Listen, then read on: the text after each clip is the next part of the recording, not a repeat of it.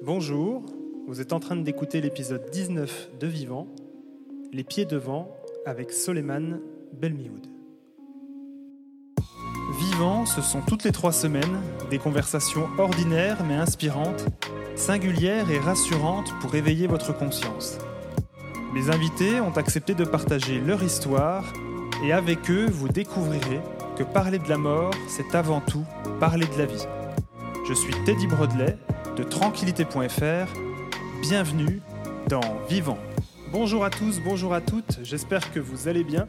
Aujourd'hui j'ai le plaisir de partager cet épisode avec Soleiman Belmioud, acteur et réalisateur du documentaire Les Pieds Devant.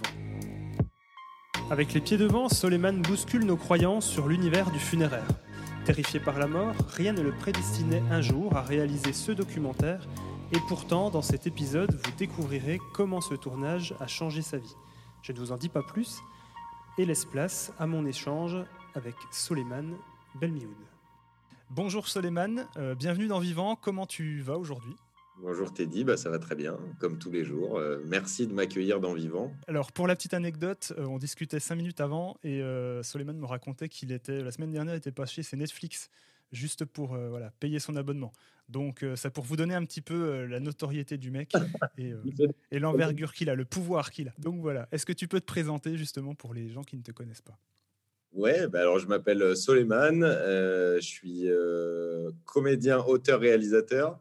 Euh, et voilà, j'ai euh, j'ai réalisé donc le film Les Pieds Devant et, et j'ai 32 ans. Félicitations, quel bel âge. Merci, merci. J'ai 32 ans depuis samedi. Ah, joyeux anniversaire, il fallait me le dire. Je Ah, oui, J'ai pas je- reçu le carton d'invitation, je suis un peu déçu. bah, je ne fais pas d'advertising sur mon, mon anniversaire, mais oui, j'ai 32 ans fraîchement. ouais. Bon, bah, les gens qui écoutent, allez lui envoyer des cadeaux. euh, Il y, a- il y aura un mois de retard, mais c'est pas grave.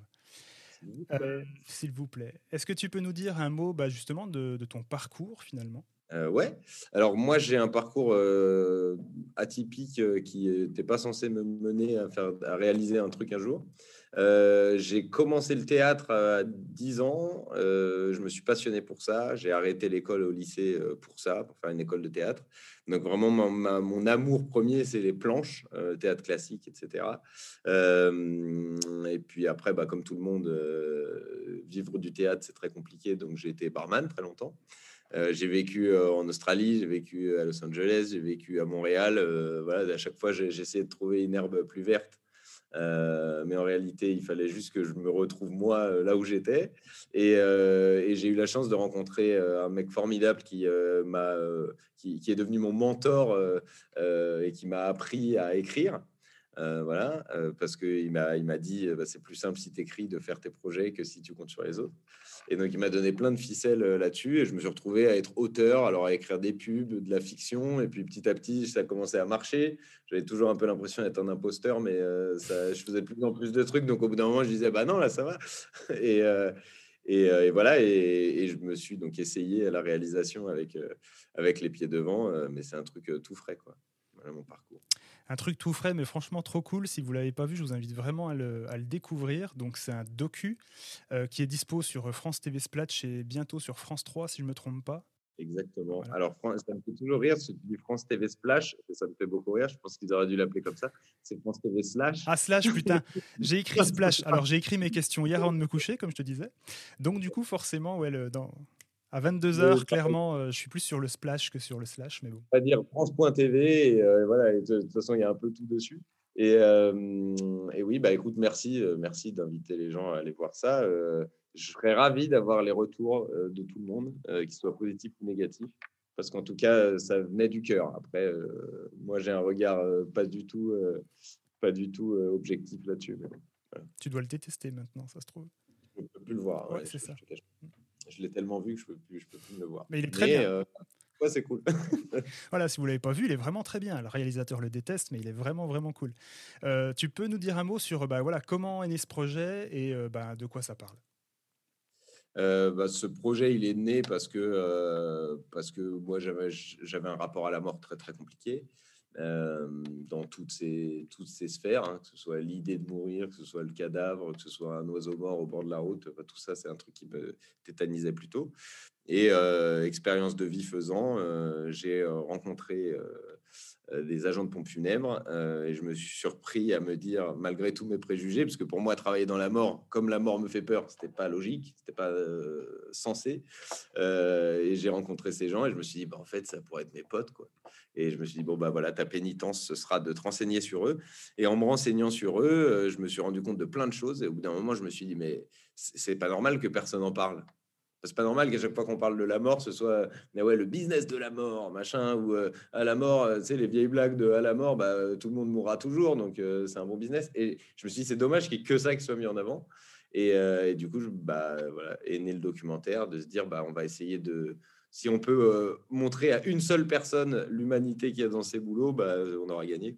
Et donc, euh, donc, voilà, c'est né de ça. Donc du coup, il y a plus qu'une personne qui l'a vu, enfin moi déjà de sûr, et je sais qu'il y a plein d'autres personnes autour de moi qui l'ont vu. Donc du coup, techniquement, Paris réussi. Paris réussi, ouais. On est bon. Donc dans ce documentaire, tu fais un peu le tour de la France pour aller rencontrer voilà, des professionnels du funéraire, comme tu disais, euh, et mettre vraiment l'humain au premier plan du métier. Comment tu les as contactés? Comment tu les as rencontrés? Parce que concrètement, au départ, c'est clairement pas ton milieu. Alors, écoute, c'était très marrant parce que du coup, euh, au moment où je me dis bon, allez, on le fait, je me retrouve devant mon ordi et je me dis bah, euh, comment je fais pour. Il euh, n'y a, pas un site. Les gens du funéraire sympatoche. Le mythique du funéraire, ça n'existe pas. le Tinder du funéraire n'existe pas je me dis, bon, ça m'aurait aidé le Tinder du funéraire à trouver des gens, mais je me dis, bon, euh, ok. Et donc, je me retrouve à faire plein de recherches sur Internet, je trouve que sur des trucs d'école, de machin. Et, euh, et, je trouve un groupe sur Facebook qui s'appelle euh, Forum des étudiants en thanatopraxie et thanatopracteurs. Et du coup, je mets un message sur le groupe en disant Salut, je veux faire un documentaire sur la mort. Est-ce que quelqu'un veut bien me parler? Et du coup, je me suis retrouvé à avoir des super échanges, donc pour le coup, avec des gens liés à la thanatopraxie. Euh, et, et, c'est très drôle parce que les gens que j'ai contactés au tout début qui devaient me suivre sur ce projet, il y en a, je pense, aucun, à part Carole, euh, qui est dans le documentaire. Ok parce que ça a été à chaque fois euh, une histoire de timing, de ah, je peux, bah, finalement je peux plus, ou ça c'est pas possible, etc. Et du coup, de ces gens, je me suis retrouvé à contacter des écoles. Je suis tombé euh, sur des, patrons de euh, grosses entreprises de pompes funèbres qui m'ont dit non, on vous connaît les journalistes, alors que je suis pas journaliste. On vous connaît les journalistes, vous venez nous voir en nous promettant des belles choses et au final vous vous dites des choses pas sympas sur nous, etc. Je dis bah on est deux à avoir des préjugés, ça va être sympa, mais on discute. et, du coup, bon bref, et, et je et je suis tombé euh, à ce moment-là, avec toutes ces recherches, sur, euh, sur notre ami Franz, euh, qui est donc thanatopracteur et, et, chargé de mission chez IGECO, et qui m'a vachement aidé en me présentant plein de profils d'étudiants, de Marbrille, etc. Et, voilà, donc ça a été vraiment une succession de coups de fil, beaucoup, plein de messages Facebook, quelques déceptions de je peux, je peux pas, et après beaucoup de des beaux hasards de la vie, quoi, qui m'ont fait rencontrer ces gens. Et donc France, du coup, euh, qui est euh, bon, bah bref. Alors ils sont tous incroyables, hein, clairement, voilà. Euh, moi, je connais très bien Carole qui bosse à l'autre rive à Amiens, qui est voilà, qui est, qui est, super. On a, je ne sais plus son prénom, cette. Alors Axel? Ouais. L'étudiant. Ouais. Ouais. Il y a Axel. Axel. qui est étudiante dans la région de, de Tourcoing, étudiante en Et il y a Paggy qui est ouvrier voilà, Paggy, ouais. Paggy qui est incroyable complètement euh, incroyable. Et donc Franz. Alors du coup, Franz, euh, Franz il a, il a, il a un truc, il a une bienveillance extrême, un amour de son métier, mais vraiment un truc. Euh, enfin voilà. Et sans faire du spoil, donc tu l'assistes à un soin d'un corps. on en a déjà discuté ensemble vite fait, mais concrètement, le rapport au corps perso, moi qui suis plutôt dans la partie administrative, je suis pas confronté à ça au quotidien. c'est vraiment un truc c'est un cap quoi. Enfin, faut, faut vraiment, euh, faut vraiment y aller. Euh, pourquoi et comment ça s'est passé? Alors pourquoi? Euh, Je vais pas te mentir, il y a une grande partie de thérapie personnelle. Il fallait que j'arrive à vaincre ce truc de, de, de alors c'était pas un jeu, hein, c'était vraiment thérapeutique. Il fallait que je réussisse à vaincre ce truc de ce rapport au corps et que je démystifie un petit peu le corps. Et ensuite parce que je pensais que c'était malhonnête d'aller faire un, documentaire euh, là-dessus en disant venez, on apprend à les connaître sans, euh, sans passer par entre guillemets toutes les étapes. Je trouvais ça malhonnête, donc j'ai dit bon bah tant pis, tu as eu l'idée, maintenant tu vas y aller. Euh, et, et, et, aussi parce que France, c'est-à-dire que effectivement, comme tu dis, ce mec, il est tellement, il a une telle, un tel sens de l'humain, il a un, tel sens même de, la vocation et de la transmission. Mmh il est d'une pédagogie, j'ai jamais vu ça. Que, que bah, en fait, il m'a rassuré je me suis dit presque, je pourrais voir, peu importe ce que je vais voir, tant que je suis avec lui, ça va bien se passer. Et, et donc, c'est de là que c'est parti. Et, comment, comment ça s'est fait? Bah, Ça aussi, c'est des hasards de la vie parce qu'à l'origine, même si c'est Franz qui m'a mis en contact avec des gens, ça devait pas du tout être lui pour le soin. ça devait être une jeune femme qui s'appelle Léa, mais il se trouve qu'elle a été mutée au dernier moment. Enfin bref, on a dû changer tous les trucs et je me suis retrouvé avec Franz. Et après, comment ça s'est passé? C'était hyper dur. C'était hyper dur parce que malgré tous les a priori que je pouvais avoir, je n'imaginais pas je pensais pas qu'un cadavre, parce que comme dit Franz, on, voit, on découvre un cadavre et ça devient un défunt. Mmh euh, je pensais pas que ça ressemblait à ça et ça, m'a un peu, euh, ça m'a un peu secoué. Et au, fur et à mesure du soin, je me, je me rendais bien compte que je j'idéalisais, pas dans le sens joli du terme, mais j'imaginais à chaque mouvement qu'allait faire Franz un truc qui allait se passer. Déjà, typiquement, pour moi, il y avait du sang. Ouais, grosse boucherie. Voilà, alors que c'est un peu bête puisque le cœur ne bat plus, donc il y avait le sang, il, bref. Et, et, en fait, à chaque fois que Franz me disait je vais faire quelque chose, et Dieu sait qu'il a pris vraiment le temps de le faire euh, de façon très pédagogue, j'avais le. Je me souviens, chaque fois que je tournais mes yeux, je fais ouais, vas-y, d'accord, ok. Et je regardais et j'avais ce truc de dire ah, ça va, ah, ça va, ah, ça va, ah, ça va. Et, et, et au début du soin, j'étais collé dans le mur. Si j'avais pu partir en courant, je serais parti en courant. Euh, et à la fin du soin, j'étais presque, j'étais presque euh, au, chevet de cette dame qui avait l'air de dormir. Et, naturellement, je m'étais rapproché parce que, parce qu'effectivement, il a fait passer euh, ce corps de cadavre à défunt. Et non, c'était, c'est la, franchement la plus belle expérience de ma vie, même si c'était pas plus agréable à voir, parce que parce que parce que voilà, c'est un truc que tout le monde ne voit pas et que hum, c'est une intimité incroyable que tu partages avec quelqu'un que tu connais pas. Euh, dans un respect euh, magnifique. Et je me dis, alors même si moi personnellement, euh, après avoir vu ça, je ne veux pas de soins de thanatopraxie, c'est un choix. mais je me suis dit, c'est magnifique que ça existe. Et voilà, et encore que là, c'était un, soin entre guillemets normal. Il n'y avait pas de reconstruction ou de choses comme ça. Mais, mais le, boulot qu'ils font, c'est juste, c'est magnifique.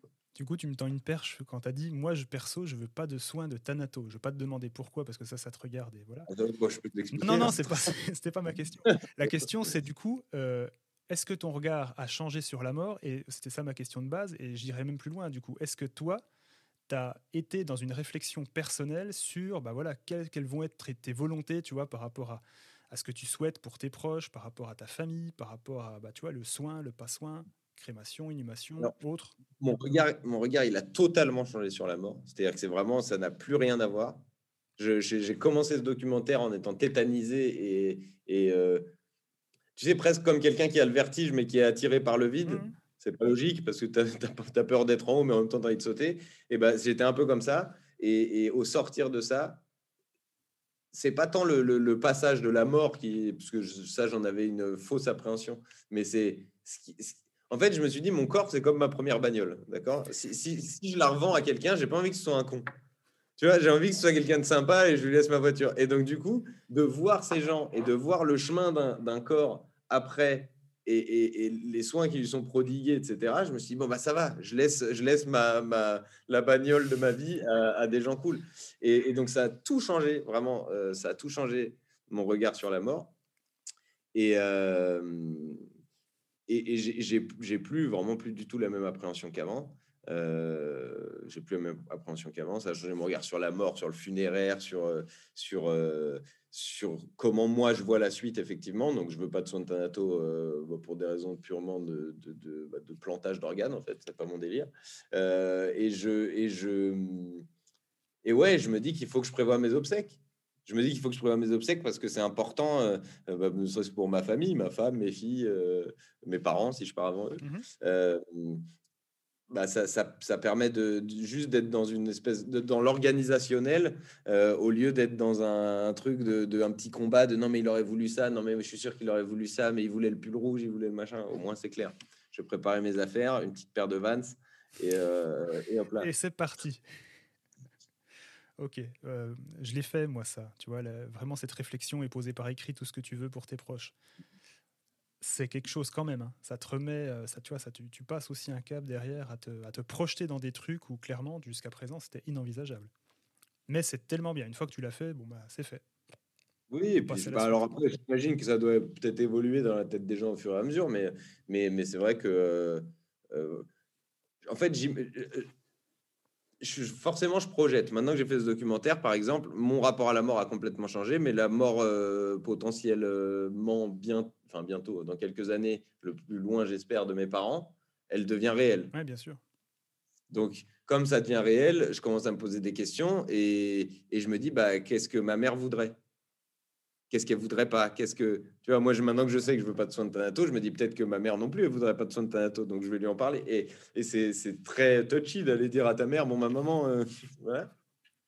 Mais, mais euh, effectivement, je, je, projette, euh, je projette vachement là-dessus et je me dis, j'aimerais bien avoir une espèce de to-do list de, et sans vouloir faire le lèche-bot ou quoi. Typiquement, toi, ton site internet, c'est le genre de truc qui, je pense, est utile pour les gens qui sont en deuil parce que ça te facilite en fait. Fin, c'est déjà chiant quand tout va bien de faire un papier pour la Sécu. Si, si tu es en train de pleurer parce que tes parents sont morts et que tu dois remplir 14 fiches, tu comprends rien, il faut écrire en noir, en bleu, en machin voilà, plus selon moi, plus c'est clé en main, mieux c'est. Et les premiers à donner les clés, euh, bah, c'est les gens qui partent. Quoi. Donc, euh, donc, je pense que c'est hyper important de le faire.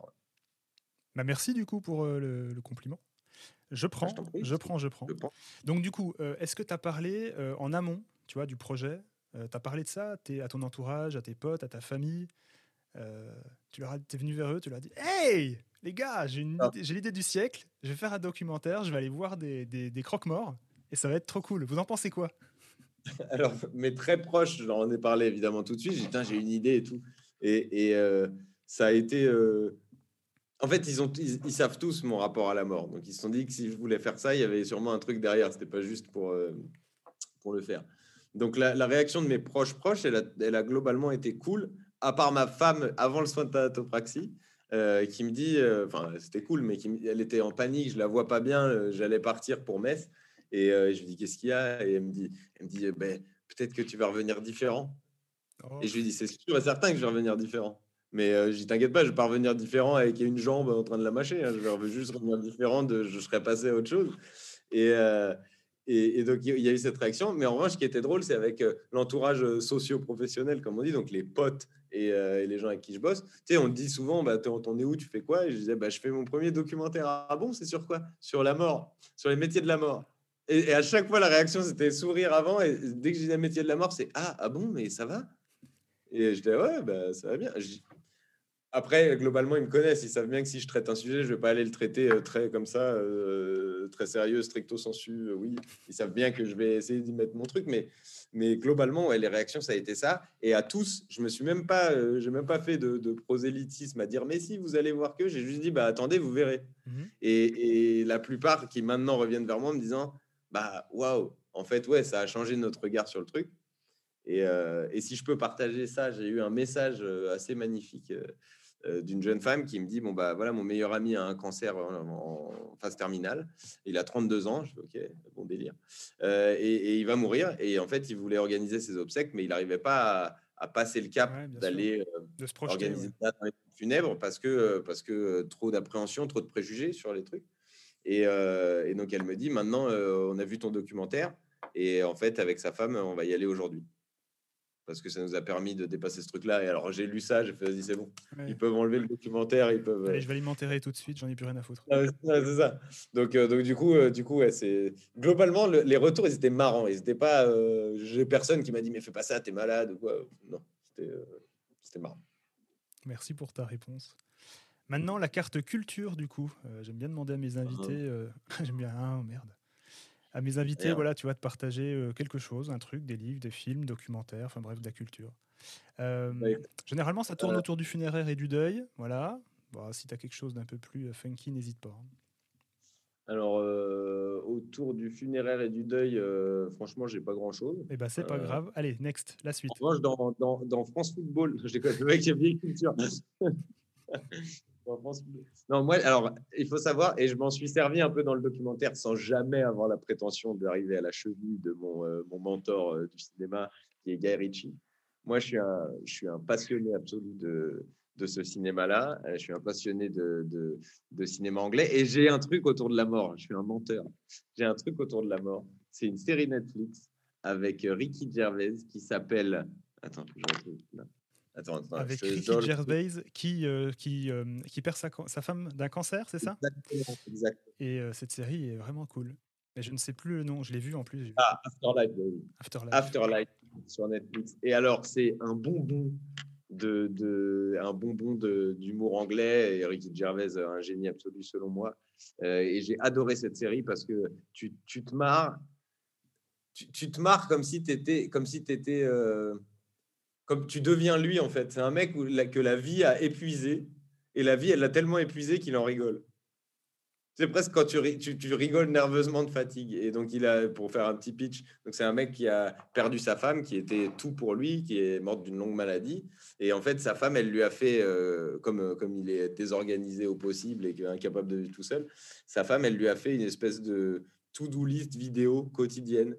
Et, avec euh, voilà comment on fait la comment on fait la machine à laver à oublie pas de sourire et de refaire ta vie et en fait tous les matins euh, ce mec là il regarde une, vidéo de sa femme qui nous, montre un moment de sa vie.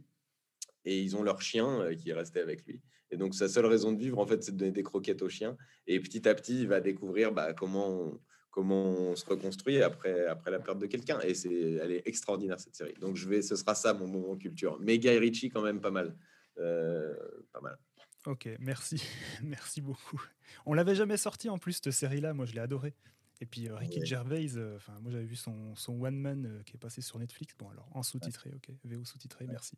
Ça marche aussi. Ça marche aussi. Hein.